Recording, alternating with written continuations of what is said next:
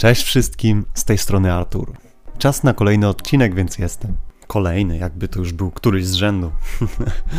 Drugi, ale też spoko. Jak tam wasze postanowienie noworoczne? Udaje się wam trzymać waszych postanowień? Czy już sobie odpuściliście? A może nawet nie zaczęliście?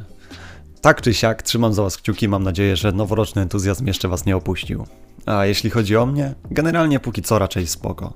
Biegam sobie trochę, rozwijam ten podcast, działam w pracy, rozwijam też inne projekty. Trochę gorzej ma się moja magisterka, ale obiecuję sobie i wam, że po tym podcaście siadam i robię. Także podgonimy. A jeżeli chodzi o dzisiejszy podcast, Wiem, że pewnie przeczytaliście tytuł odcinka i wiecie o kim i o czym zamierzam mówić. Muszę się wam jednak przyznać, że dla mnie to nie było aż takie oczywiste. Biłem się z myślami, o czym teraz powinienem powiedzieć.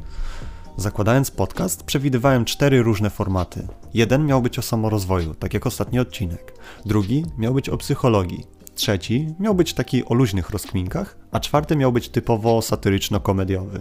Jednak nie za bardzo cokolwiek z tego mi pasowało. Na szczęście z odsieczą przyszedł internet, wywiad z pewnym biznesmenem i jego wypowiedź na pewien temat.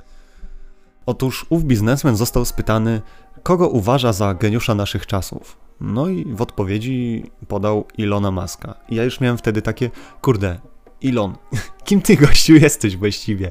Słyszę o tobie codziennie, od każdego, z każdej strony. Jesteś jak jakiś pieprzony COVID. Ja cię, gościu, w ogóle nie znam, a jesteś codziennie w moim życiu. No i postanowiłem zmienić ten stan rzeczy. Postanowiłem włączyć internet i się trochę zapoznać, kim ten gościu właściwie jest. No i wyszło dość fajnie. Odpaliłem YouTube'a. Tak, wiem, rzetelne źródło wiedzy, no ale akurat miałem ochotę na coś takiego, to sobie włączyłem. Włączyłem sobie film o Ilonie Masku, no i mi się spodobał, na tyle, że wziąłem i odpaliłem drugi. Drugi obejrzałem, no i wziąłem kolejny, i kolejny, i kolejny, aż w końcu patrzę na zegarek, z 23 zrobiła się druga w nocy i zdałem sobie sprawę, nie no, Artur, tu już czas iść spać, a nie sobie YouTube przeglądać. No i tak też zrobiłem. No ale na szczęście plus całej sytuacji był taki, że już nie miałem problemu, o czym chcę zrobić następny podcast, bo spytany w środku nocy wiedziałbym, o kim i o czym chcę powiedzieć. A zanim na dobre zacznę, chcę Was tylko ostrzec, że dzisiejszy podcast y, wymaga nieco więcej uwagi niż poprzedni i pomimo, że są to luźne rozmowy, no to faktycznie warto by było się nieco skupić. Jeśli zakładałeś słuchanie gdzieś w tle, no nie zabronię, możesz chcę to robić, ale może Ci umknąć jakaś ważna informacja, a wolałbym, żeby tak się nie stało. Zacznijmy więc klasycznie od początku. A początek miał miejsce w Pretorii, w stolicy RPA, gdzie 49 lat temu urodził się bohater dzisiejszego odcinka. Jako syn modelki i inżyniera miał zapewniony dość dobry start w życie. Mimo, że w rodzinie układało się średnio, a w relacjach z ojcem wciąż panuje dość chłodna atmosfera, to jego rozwój od najmłodszych lat był dość obiecujący. W bardzo młodym wieku nauczył się czytać. Sam w wywiadach wspomina, że w młodzieńczych latach inspirowała go twórczość Izaka Asimowa, mówiąca, żeby podejmować w życiu takie decyzje, które przyczynią się do rozwoju ludzkości. Pokłosie tego myślenia widzimy do dzisiaj, ale o tym później. W wieku 10 lat młody Elon Musk zaczął pracę ze swoim pierwszym komputerem, Commodore VIC-20, który sam nauczył się programować, a nawet stworzył dostępną do dziś grę o nazwie Blastar. Szybki rozwój umiejętności młodego Ilona nie szedł w parze z udanym życiem towarzyskim niestety. W szkole był prześladowany, a pewnego razu został nawet zrzucony ze schodów, a następnie skopany do tego stopnia, że wylądował w szpitalu na kilka tygodni. Co więcej, po pobycie w szpitalu niezbędny był jeszcze szereg operacji, które miały poprawić powstałe wówczas uszkodzenia, więc jak sami widzicie, dość nieciekawa sytuacja. Na szczęście, mimo różnych przeciwieństw na swojej drodze, młody Elon nie poddawał się i stale rozwijał, aż nadszedł dla niego okres wejścia w dorosłość. Wiedząc, że służba wojskowa w żaden sposób nie przyda mu się w życiu oraz chcąc rozwijać się jeszcze bardziej, postanowił wyjechać do Kanady, co było możliwe przez matkę z kanadyjskim obywatelstwem. W każdym razie wyjechał i studiował na Queens przez 3 lata, po czym przeniósł się na Uniwersytet w Pensylwanii, gdzie ukończył dwa kierunki ekonomię i fizykę. Przez chwilę chciał nawet rozpocząć karierę naukową i otworzył przewód doktorski na Stanfordzie, ale szybko z niego zrezygnował, widząc ogromne możliwości do rozwoju w biznesie, jakie dawał internet. Założył więc z bratem swoją pierwszą firmę, Zip2, która dostarczała oprogramowanie skierowane do reklamodawców w gazetach. Działanie oprogramowania polegało na łączeniu reklam z systemem fax. Dzięki dobremu zarządzaniu firmą udało się zdobyć klientów, przejąć konkurencyjne firmy, a koniec końców skonsolidować rynek. Mimo przejawiania chęci zostania SEO, niestety zarząd nie zgodził się, żeby Musk objął tą funkcję. A historia firmy dla tego odcinka kończy się wraz z lutym, gdy firma została sprzedana za 307 milionów dolarów, z czego w ramach udziałów 22 trafiło do Ilona. Młody Elon oczywiście postanowił nie próżnować, tylko działał dalej, więc założył nową firmę x.com która miała stanowić hybrydę banku i systemu płatności. Z czasem jednak zamiast rozwijać swoją firmę, postanowił kupić inną, która oferowała usługę zwaną PayPal, w której Musk widział dość duży potencjał. Musicie jednak wiedzieć, że samo przejęcie nie było usłane różami. Towarzyszyły temu liczne odejścia pracowników z firmy, a nawet poważne tąpnięcia na giełdzie.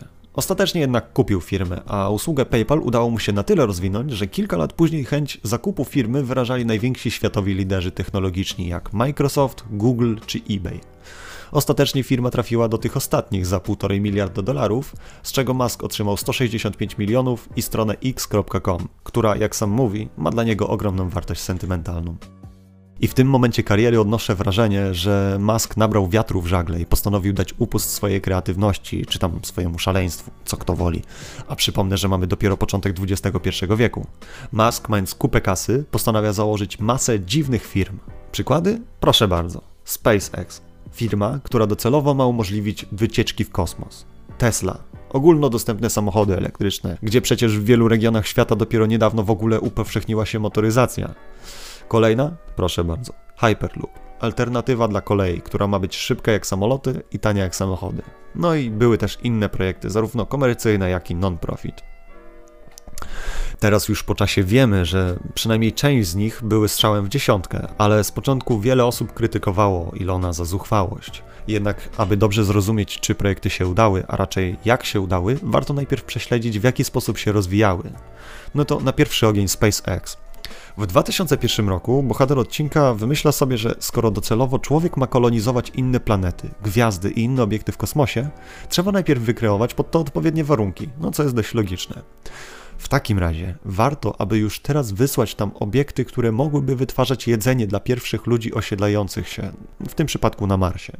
Aby zrealizować swój pomysł, udał się do Rosji z chęcią zakupu interkontynentalnych rakiet balistycznych, które miałyby mu pomóc w realizacji planu. Gdy jednak usłyszał, że cena za jedną to 8 milionów dolarów, to się wściekł i zerwał pertraktację. Zaczął wtedy sobie myśleć, że kurczę, jak to jest możliwe, że rakiety są aż tak drogie? Postanowił, że wyprodukuje własne rakiety, które umożliwią tanie, komercyjne loty w kosmos. Tak powstało SpaceX. Celem było stworzenie rakiety za 10% kwoty, jaką trzeba było zapłacić za te dostępne na rynku. W odpowiedzi usłyszał od naukowców, że to niemożliwe, gdyż część rakiety traci się wskutek tego, że rakiety pozostają w kosmosie. Mózg dobrze. Mózg, raczej Musk Musk dobrze wiedział, że nie stać go na takie marnotrawstwo. Uznał więc z zespołem, że rakiety należy zaprojektować tak, aby były zdolne do powrotu na Ziemię. Projekt okazał się takim sukcesem, że dzięki niemu SpaceX wygrało przetarg na 1,6 miliarda dolarów na zaopatrywanie stacji kosmicznej NASA. W ten sposób Elon Musk stał się pierwszym człowiekiem, który komercyjnie obsługiwał połączenie kosmiczne. Chcąc uczcić swój sukces, Musk wystrzelił w orbitę jeden ze swoich samochodów, Tesla Roadster, z czego pewnie widzieliście zdjęcia, a jeśli nie, to link podrzucę w komentarzu lub jest wyświetlany teraz na filmie. A skoro wspomniałem już o Tesli, to może przejdźmy płynnie do tego rozdziału w życiu Elona. Z Teslą było trochę inaczej niż ze SpaceX. Ta historia jest bardziej podobna do tej PayPala. Tesla została założona w 2003 roku przez panów Eberharda i Tarpeninga i zgodnie z założeniem produkowała luksusowe elektryczne samochody. Elonowi tak się spodobały produkowane modele, że postanowił wejść w ten biznes. Przy tym zainwestował dość sporo pieniędzy, bo chciał zmienić model biznesowy firmy chciał, aby produkcja z ekskluzywnej zmieniła się na bardziej przystępną, taką bardziej powszechną. Efekt tego jest widoczny gołym okiem. Tylko w 2019 roku Tesla sprzedała ponad 350 tysięcy samochodów, a akcje Tesli na przestrzeni 10 lat zwiększyły swoją wartość ponad 100-krotnie. Dla porównania, Amazon, największa firma na świecie, zwiększyła swoją wartość tylko albo aż 25-krotnie. Te liczby robią wrażenie, a firmę i produkt Tesla należy określić mianem kolejnego sukcesu Ilona Muska. Oczywiście na drodze do sukcesu zdarzały się też problemy. Sam Musk bywa swoim własnym wrogiem, szczerze mówiąc. Zdarza mu się wypowiedzieć na tematy, na których się nie zna w sposób kontrowersyjny. Jak na przykład y, raz zapostował, że piramidy zbudowali kosmici. Na szczęście wskutek logicznych argumentów potrafi się też uderzyć w pierś i przyznać, że może się mylić, a to co napisał wcześniej to jest głupota po prostu. Jeśli chodzi o poważniejsze kłopoty, to jednym z większych kryzysów była sytuacja, gdy z winy producenta kierowca Tesli miał poważny wypadek Na co Musk wyszedł na scenę i powiedział: Hej, spokojnie, nic się nie dzieje, gościu tylko złamał rękę. Inwestorom to wystarczyło, a kondycja firmy jak była, tak nadal jest świetna. W dodatku firma Tesla nawet niespecjalnie musi inwestować w marketing, bo postać Maska jest na tyle inspirująca, że właściwie samym swoim personal brandem sprzedaje te samochody. Oprócz SpaceX i Tesla, Musk rozwijał też inne projekty. Jednym z nich było Hyperloop, który ewidentnie nie spełnił pokładanych w nim oczekiwań. Jeśli nie wiecie, to technologia ta polegała na tym, żeby wewnątrz rurociągu, w którym panuje podciśnienie, umieścić kapsuły, które miałyby być napędzane po prostu siłą aerodynamiczną. Gdy o tym usłyszeliśmy, wszyscy mieliśmy wizję niesamowitych miast przyszłości. W drodze rozważań naukowych wyszło jednak, że koncepcja kapsuł w rurach z podciśnieniem jest na ten moment niemożliwa do zrealizowania i możliwe, że nigdy nie uda się jej zrealizować.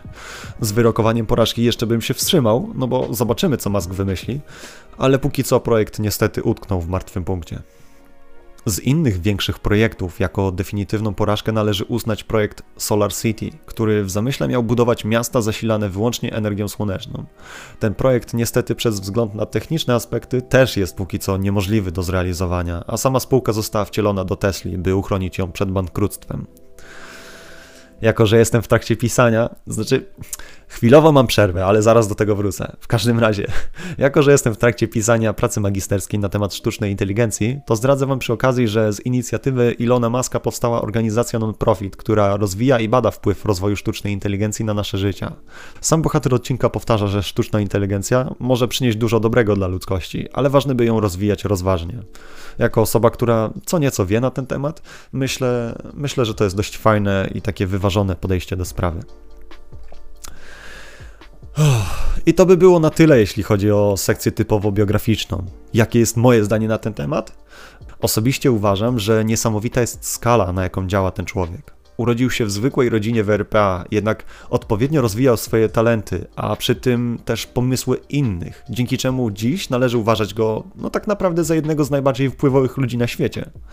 Najbardziej jednak fascynuje mnie energia, która towarzyszy jego działaniom. Wydaje się, że jest to coś na pograniczu dziecięcej fantazji, wizjonerstwa, filmów science fiction i nie wiadomo czego jeszcze. W każdym razie faktycznie można odnieść wrażenie, że projekty, które rozwija Elon, są produktami, które mają się przyczynić do rozwoju ludzkości. Odpowiadając na pytanie z odcinka, czy Elon Musk jest geniuszem? Tego nie wiem. Ciężko to określić, nie znając bliżej sposobów, w jaki kreuje myśli i jak na nie odpowiada. Z pewnością jednak mogę powiedzieć, że jest wizjonerem i to w pełnym tego słowa znaczeniu. Jego działania są inspirujące, fascynujące, a przy tym łamią stereotypy, że coś się da albo czegoś się nie da. Z kolei buta, z jaką oświadcza swoje plany, pomysły i koncepcje, to coś, co sprawia, że część ludzi nazywa go szaleńcem, ale w moim odczuciu to dobrze. Potrzeba nam takich szaleńców, aby pchać świat do przodu, żyć coraz dostatniej i z większą świadomością tego, jaki wpływ mają nasze działania na otaczający nas świat. A wy? Jakie są wasze odczucia na temat Ilona Maska? Myślicie, że to prawdziwy geniusz naszych czasów, czy raczej człowiek, który no trochę miał szczęście, trochę rozwijał odpowiednie projekty, albo jeszcze co innego? Zgłębiając wiedzę o Masku, poznałem jego specyficzny sposób działania. Planuję wprowadzić go w życie na tydzień i podzielić się z Wami swoimi doświadczeniami, więc jeśli zainteresowała Was treść tego odcinka, to jestem pewny, że następny odcinek też powinien przypaść Wam do gustu. Już na samą końcówkę, zgodnie z Panem, chciałbym odpowiedzieć na poruszone ze mną tematy w rozmowach. Przede wszystkim mam nadzieję, że sami słyszycie, że przyciszyłem nieco muzykę, no bo doszły mnie słuchy, że była za głośno i deprymowała Was w czasie słuchania. Oprócz tego zaproponowano mi też, żebym poruszył temat depresji w trakcie podcastu. I jestem pewien, że to zrobię, ale muszę się poważnie pod to przygotować, bo to jest zbyt poważna sprawa, żeby usiąść do tego tematu bez przygotowań merytorycznych. A jeśli chodzi o ostatnią część, ostatni punkt programu, czyli o piosenkę, to na ten tydzień polecam kawałek Quebona Fide, Matcha Latte, która jakoś tak po prostu fajnie mi siadła. Link zaserwuję oczywiście w opisie. A piosenka jest takim ciekawym opisem minionego roku z punktu widzenia rapera. Najbardziej mnie intryguje zestawienie agresywnej treści ubranej w miękkie słowa, które przyjemnie współgrają z taką melancholijną melodią. Myślę, że komu się ma spodobać, temu się spodoba, a jeśli nie sprawdzaliście, to po prostu zachęcam, żeby to zrobić. I to by było na tyle. Znowu. Mam nadzieję, że ilość informacji Was nie przytłoczyła, a odcinek był dla Was ciekawy. Dajcie znać w komentarzu lub na mailu lrnit@art-chyrysycychy.pl. Adres macie w opisie. Dajcie znać, czy podobał Wam się podcast, a ja uwzględnię Wasze uwagi przy realizacji następnych. No, a teraz już śmigam do magisterki, bo Skubana nie chce się sama napisać, nie wiedzieć czemu. No. To w takim razie do miłego usłyszenia, dzięki za uwagę, cześć.